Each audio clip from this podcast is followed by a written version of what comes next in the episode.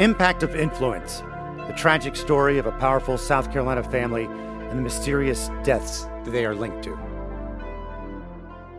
Thanks again for joining us for another episode. In this episode, Seaton, of course, is here. I am Matt Harris, and also with us is legal analyst, former DA, and friend John Snyder. Hi, John. Hey, Matt. How are you guys doing today? We are great. It's amazing how much is breaking and how much is coming out. I will hope that you all go back who haven't and binge the previous episodes just to recap a little bit, to quick timeline rundown of the deaths connected to the Murdaugh family. July 2015, Stephen Smith, 19, found dead in the middle of the road in Hampton County. The case ruled a hit and run.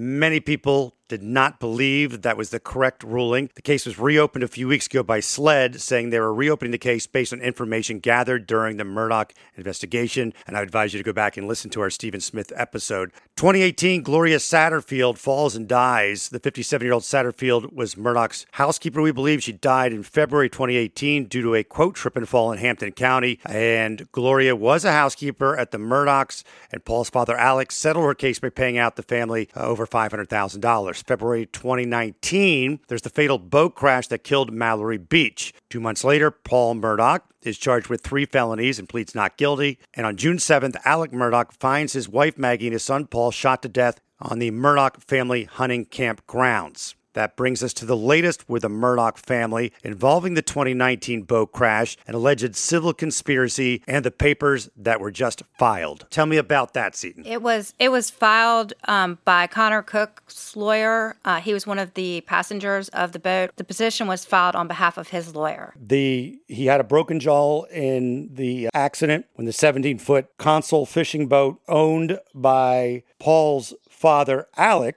uh, drove into the bridge in the early morning hours. And this petition dropped on July 7th. Okay, now this is where we bring in uh, the legal expert and former DA, uh, John Snyder.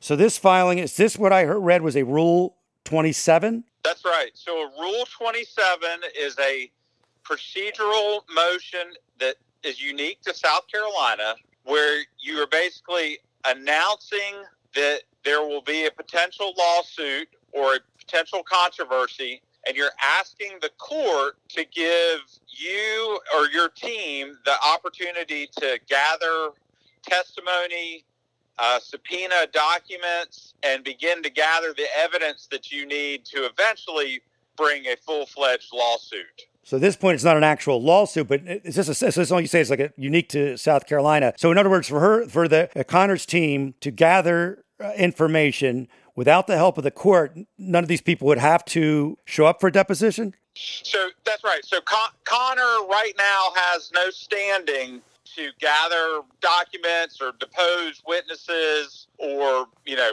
get, get anything. And so by filing this motion, this will give the court an opportunity to provide an order to his team to get the deposition testimony they need which would be subpoenaing probably all of these depositions that have already been done in the wrongful death lawsuit, uh, petitioning perhaps South Carolina wildlife, their their police files, all all of the things that are slowly dripping out that that make it look like a potential conspiracy. Some people, I guess, it's like a discovery process. Some it, it's it's it's a pre lawsuit discovery process, and and the idea behind that is you want to gather facts before you file. Uh, a lot of times in, in, North Carolina, you have to file and then gather facts, and and so this procedural motion allows you to quickly get the things you need to file a lawsuit and not clog the courts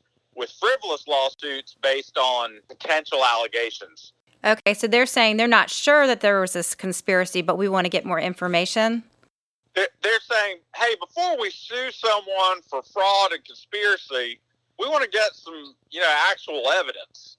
And right. so this procedure gives them that chance and and it's you know it's actually a good thing because it doesn't matter what the facts of a lawsuit tend to be the mere filing of one creates a, a stigma against somebody so this this is actually a very effective legal tool. Okay, so let's get to what is they are looking to find out. One of the big things is the petition states that evidence from the boat crash is, quote, is now unable to be accounted for by law enforcement authorities. That's one of the biggies, which those uh, we had talked about that in one of the episodes too that some things were missing and Seaton, what what do you remember about being uh they're saying paul's cell phone was missing from the scene as well as he he did not have his pants on at the time but they, they, his pants were over to the side and you know maybe possibly his wallet would be in there which would have had his fake identification that he used. But those are the two things that i saw that were potentially missing. There's we're, we're missing a standard interview of paul that would happen in any boat crash case. These guys are trained in how to collect evidence for boat crashes and boating under the influence. And so this lawsuit, this, this pre lawsuit filing is basically saying, hey, you guys didn't do any of that. You were starting to make it sound like I'm the one that was driving and caused this boat crash. And so I, I want to know what's going on.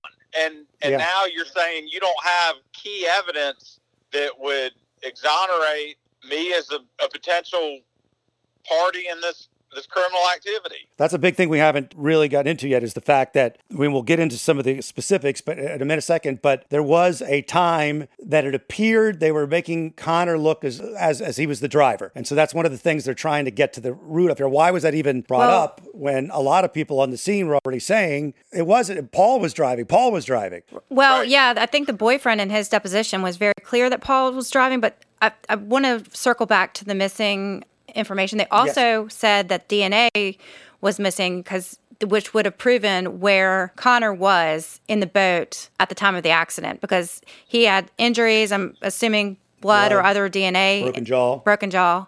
Yeah, I, I you know I read that. That's my my guess is that it's a big DNA soup party, yeah. and they would they would have a hard time showing at the time that they hit the the piling who was actually where because it sounds okay. like you're moving around. If you're drinking and cavorting all day, your DNA is going to be everybody right. that was on the boat's DNA. So and the, he admits to driving the boat. Yeah, he does say he drove. He drove it at one point when Paul had left the helm of the boat to have a conflict with his then girlfriend. He did drive the boat. So, I mean, he definitely would have his hands on the steering wheel. Okay, let me give you a little bit of what is in some of the articles and in the, in the uh, petition, and then we'll circle back with John. But the, uh, the attorneys want to ask the officers about the failure to offer field sobriety test on Paul Murdaugh at the scene of the crash. Paul, remember, killed about a month ago, murdered, and also the driver charged, indicted with driving the boat and question about other, quote, investigative irregularities, including the loss of evidence, which we talked about, that exonerated Cook and implicated Murdaugh. The, they say in the documents that the officers, quote, may have information of a collusion and or a civil conspiracy to shift the blame for the boat accident away from Paul Murdaugh by wrongfully shifting the focus to Connor Cook. That's pretty big accusation. They're, they're saying that potentially there was a whole concerted effort not just a lack of the correct investigative things, but it seems to be that they're, they're saying this is more than just missing some things. This is almost nefarious in a sense. That right? Am I reading that right? That is absolutely the implication that this filing is is giving, and would be why you would want to get information before you allege that someone's engaged in a conspiracy. You want to you want to go to the court with with satisfactory evidence. To be fair to them, right, that is not they've not been charged with that. The lawsuit doesn't come against that, but that is what we take as the implication from uh, this. That, that's an open. That's their open uh, basis in seeking the Rule Twenty Seven order. It goes on to say, and I'll quote: "To the five officers may know of the conspiracy." Here's the quote: "To cloud the investigatory issues and disseminate false information in the community with the intention of misleading law enforcement and prosecution, charging parties and the public into wrongly." and falsely believing Connor Cook should be arrested and charged as the boat operator. So that they're even looking at to find out if the officers involved were telling the public, "Hey, this might, hey, Connor might have been driving or was driving," and that's pretty inflammatory. We had talked about it in the earlier episode with you and also in the boating accident one when uh, they filled in part of the form and it said, Seaton, you, you remember that? It was un- unclear. unclear. Unclear, right which at the time when we did this before this came out, we said, well, maybe if Paul is saying it wasn't me, everybody else is, maybe they still write unclear. Right, that's a possibility. Is that a possibility? Well, there's two two things here that are are kind of glaring. One is you are creating reasonable doubt in your own evidence so that Paul's lawyer could argue, well, they don't know 100% that Paul was the responsible party.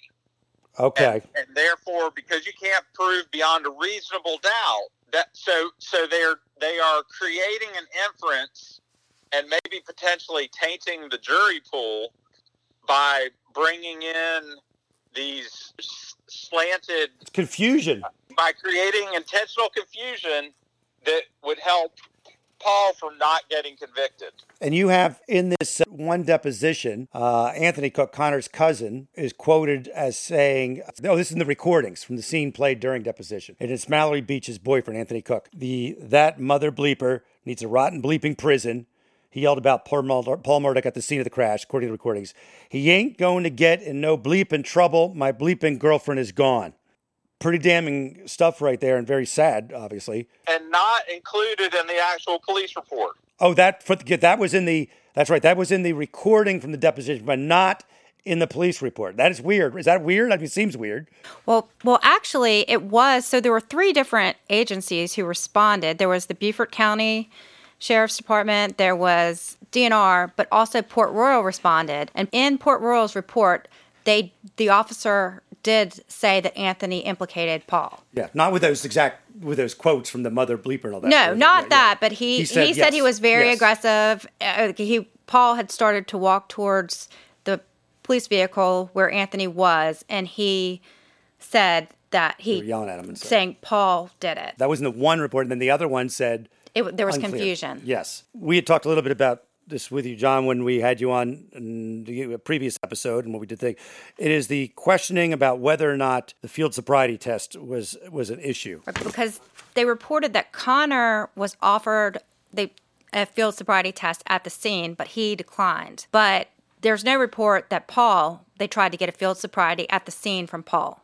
Right, and so if you go back and look at the the statute for boating under the influence a refusal can create a preponderance or a preferential in inferring that you are in fact guilty of being under the influence. And so the fact that they would give that to Connor and then not Paul is further evidence that it looks like they're trying to potentially put this on Connor at the actual crime scene. Yeah, the, the Austin Pritchard, who is uh, DNR, said that he offered the Connor the field sobriety test because he was starting to, quote, zero in on him as the main suspect. Connor refused to take the test, and Pritchard filled the sheet out for refusal. Okay, explain to us about the South Carolina DNR. Like, why they're they're they're not investigating murders very often. So their their primary focus is to keep the waterways and the public lands safe in South Carolina. And so their primary focus is making sure people are complying with hunting regulations by not poaching deer or you know baiting fields so that you know you just go out and, and pop pop a couple of rounds and get your deer for the year. Yeah, uh, they make sure that the that the regulations of the state are maintained. These are not generally highly trained crime investigators, crime investigators. sergeants. They they are not. Uh, you're not going to see a, a, you know a CSI version of wildlife safety guys. uh, and so the people that are drawn to be in that line tend to be those that are you know outdoor oriented or they have no interest in working in a city or patrolling streets.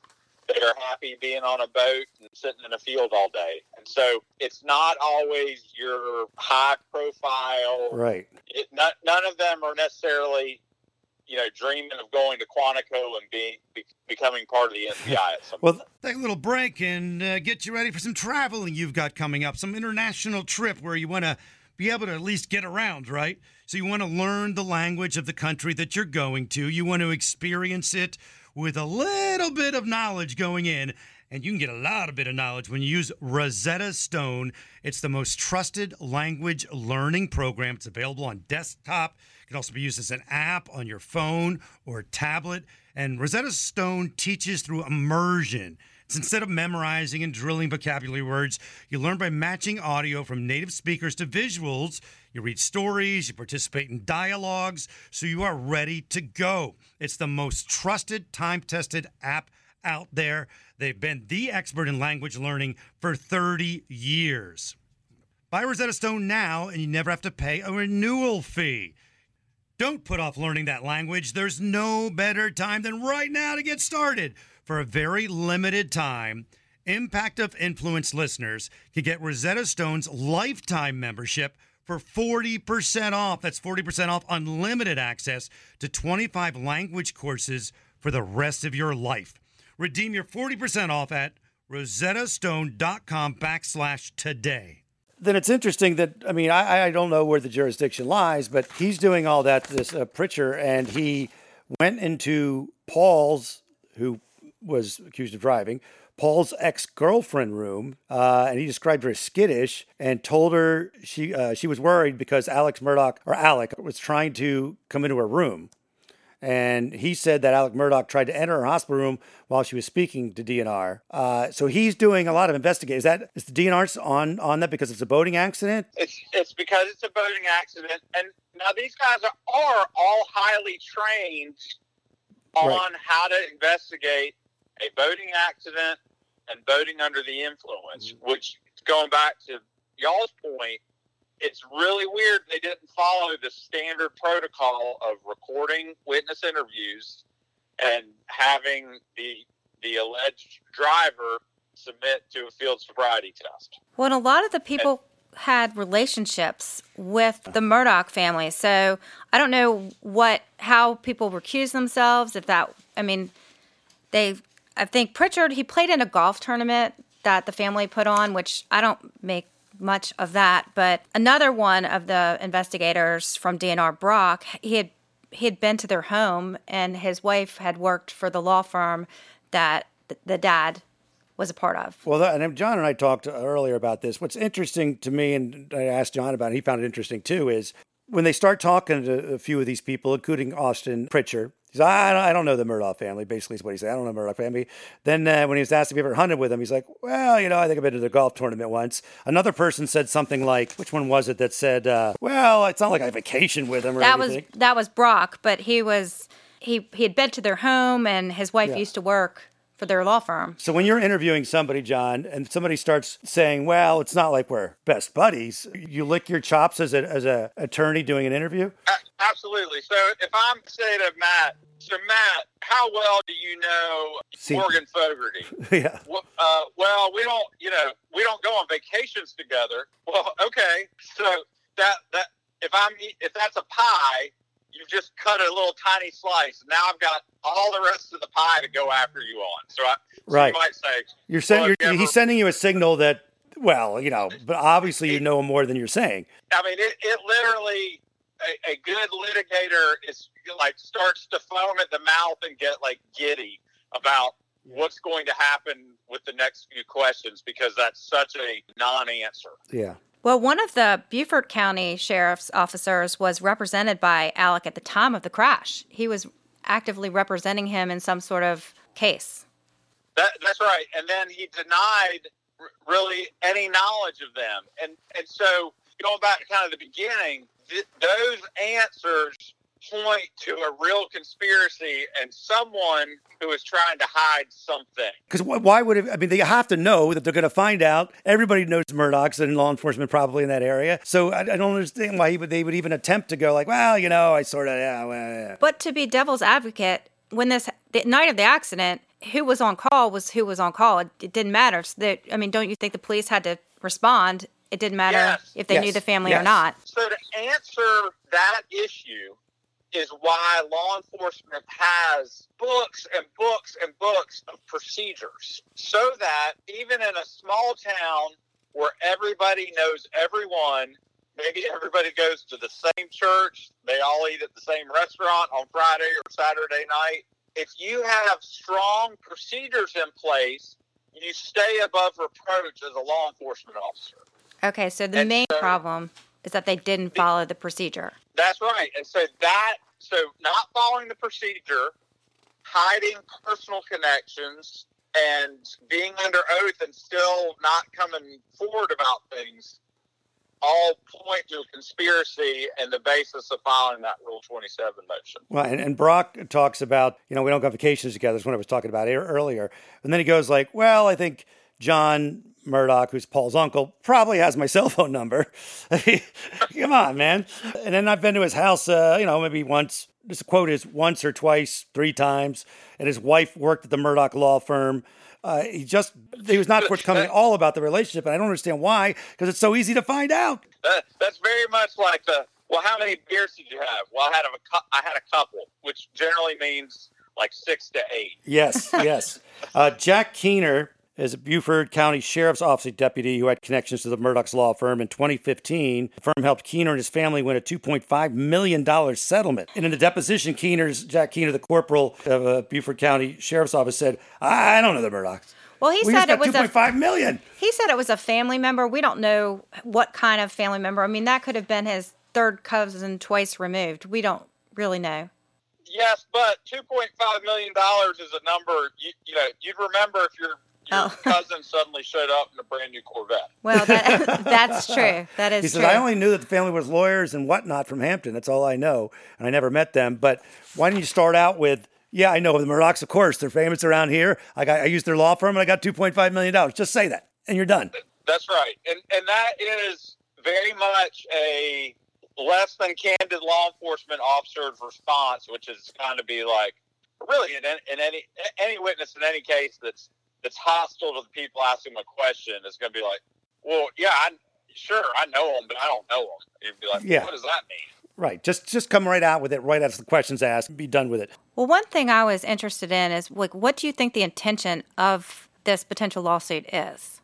So I think there's there's the obvious answer, and then there's you know kind of a an interesting thing that I see developing. The, the first is Connor's wanting to clear his name completely and bring sunlight to the way these guys were hiding evidence. It will create an obvious issue with how the Murdaugh handled criminal cases in their area and how law enforcement handle handles criminal cases in the area. So that so he Connor's trying to shed truth.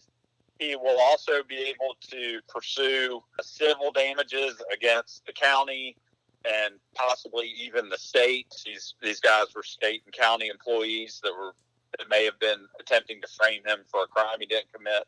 And the other really nefarious issue is there's a murderer at large. And so the faster all the facts can be gathered and implications drawn, that may assist a SLED in finding out who murdered Paul and his mother. Yeah, because that still is you know, still out there. That it's been a month, and questions can lead to other questions, which can lead to answers, which can take you down into a path of possibly finding out a connection there in some way, shape, or form, and also about their ability to investigate crimes. That's right.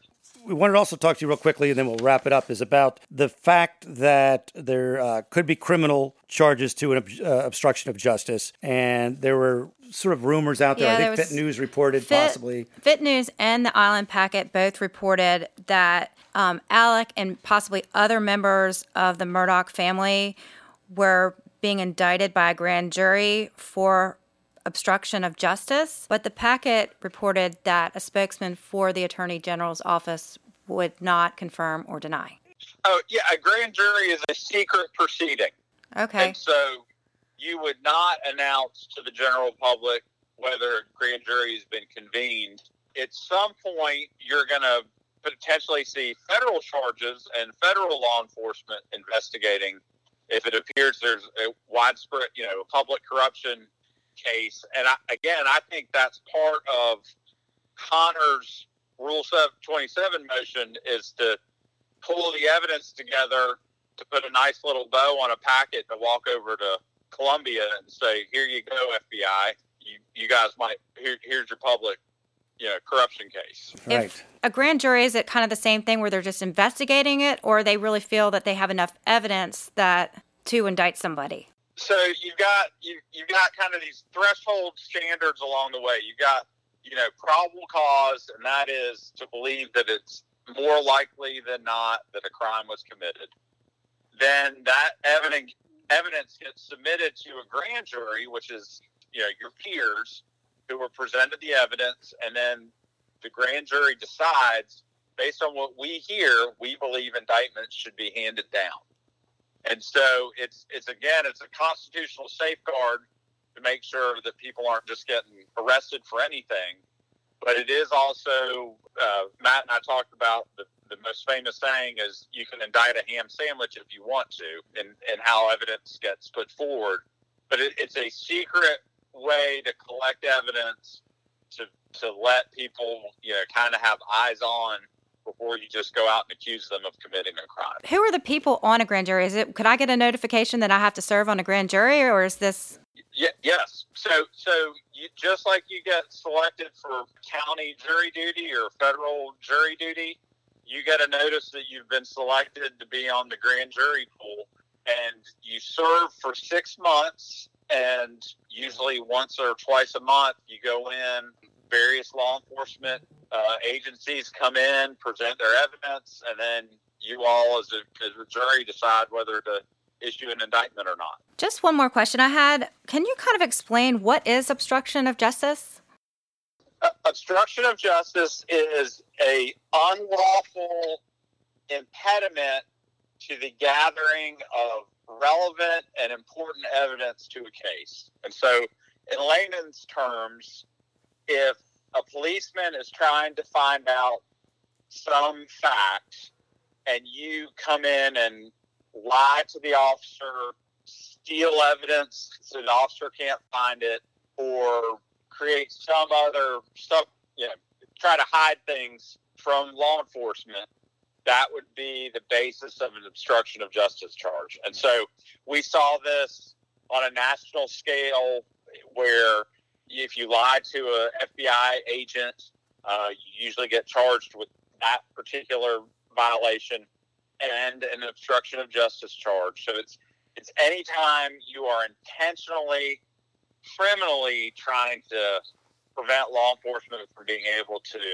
do their job properly. That's different than the civil conspiracy petition, which is what's happening now, right? That's Th- that's yes, that's a criminal charge. Obstruction of justice it's criminal.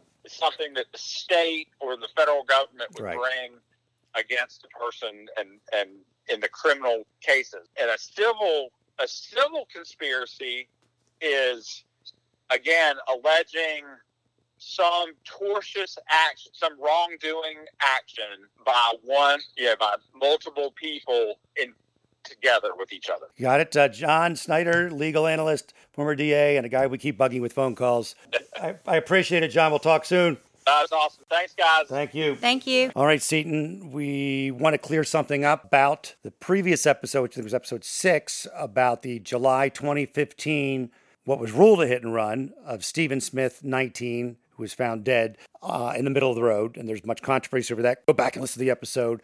But you are in contact with Stephen Smith's mother. You have been for over a year now. And she wanted to, she helped us clear some things up. Oh, yes. So I shared our episode from yesterday with us, and she said amazing job, which again, we really appreciate. And she just said that there actually was a rape kit done and a gunshot residue test. So we reported that incorrectly. She said they they also had fingernail clippings. This is the FBI when you say they, right? Well, she didn't clarify whether it was Okay. the FBI, and maybe what the incorrect reporting that we had received from other sources could have been that that was actually done by the pathologist office, and they were going to do it themselves. So themselves. she's saying there was a kit done because that was the word that they, they hadn't done one. So right, she's and saying they, there was one done. There was one done, and there was a gunshot residue test, and they took fingernail clippings, and she believes that is what is missing, which that Oh, would wow. potentially have the DNA. And that comes from Stephen Smith's mother. Keep uh, subscribing, keep sharing, and if you want, feel free to reach out to us if you have comments on the podcast. We'd love to hear from you.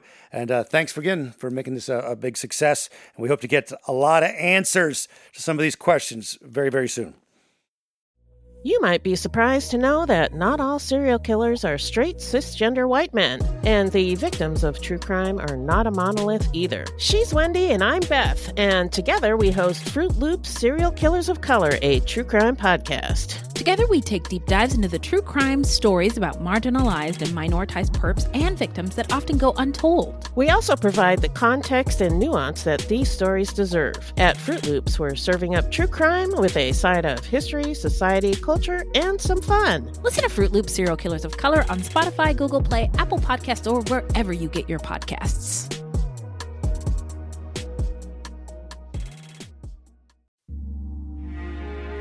Ohio is a land of mystery, from missing shipwrecks and lost treasure beneath her surface to strange phenomenon slicing through her skies. From myths that have evolved around historic events and people to the unsolved murders and disappearances that keep her communities wondering what happened. Find Ohio Mysteries on your favorite podcast app and let's explore the inexplicable. OhioMysteries.com.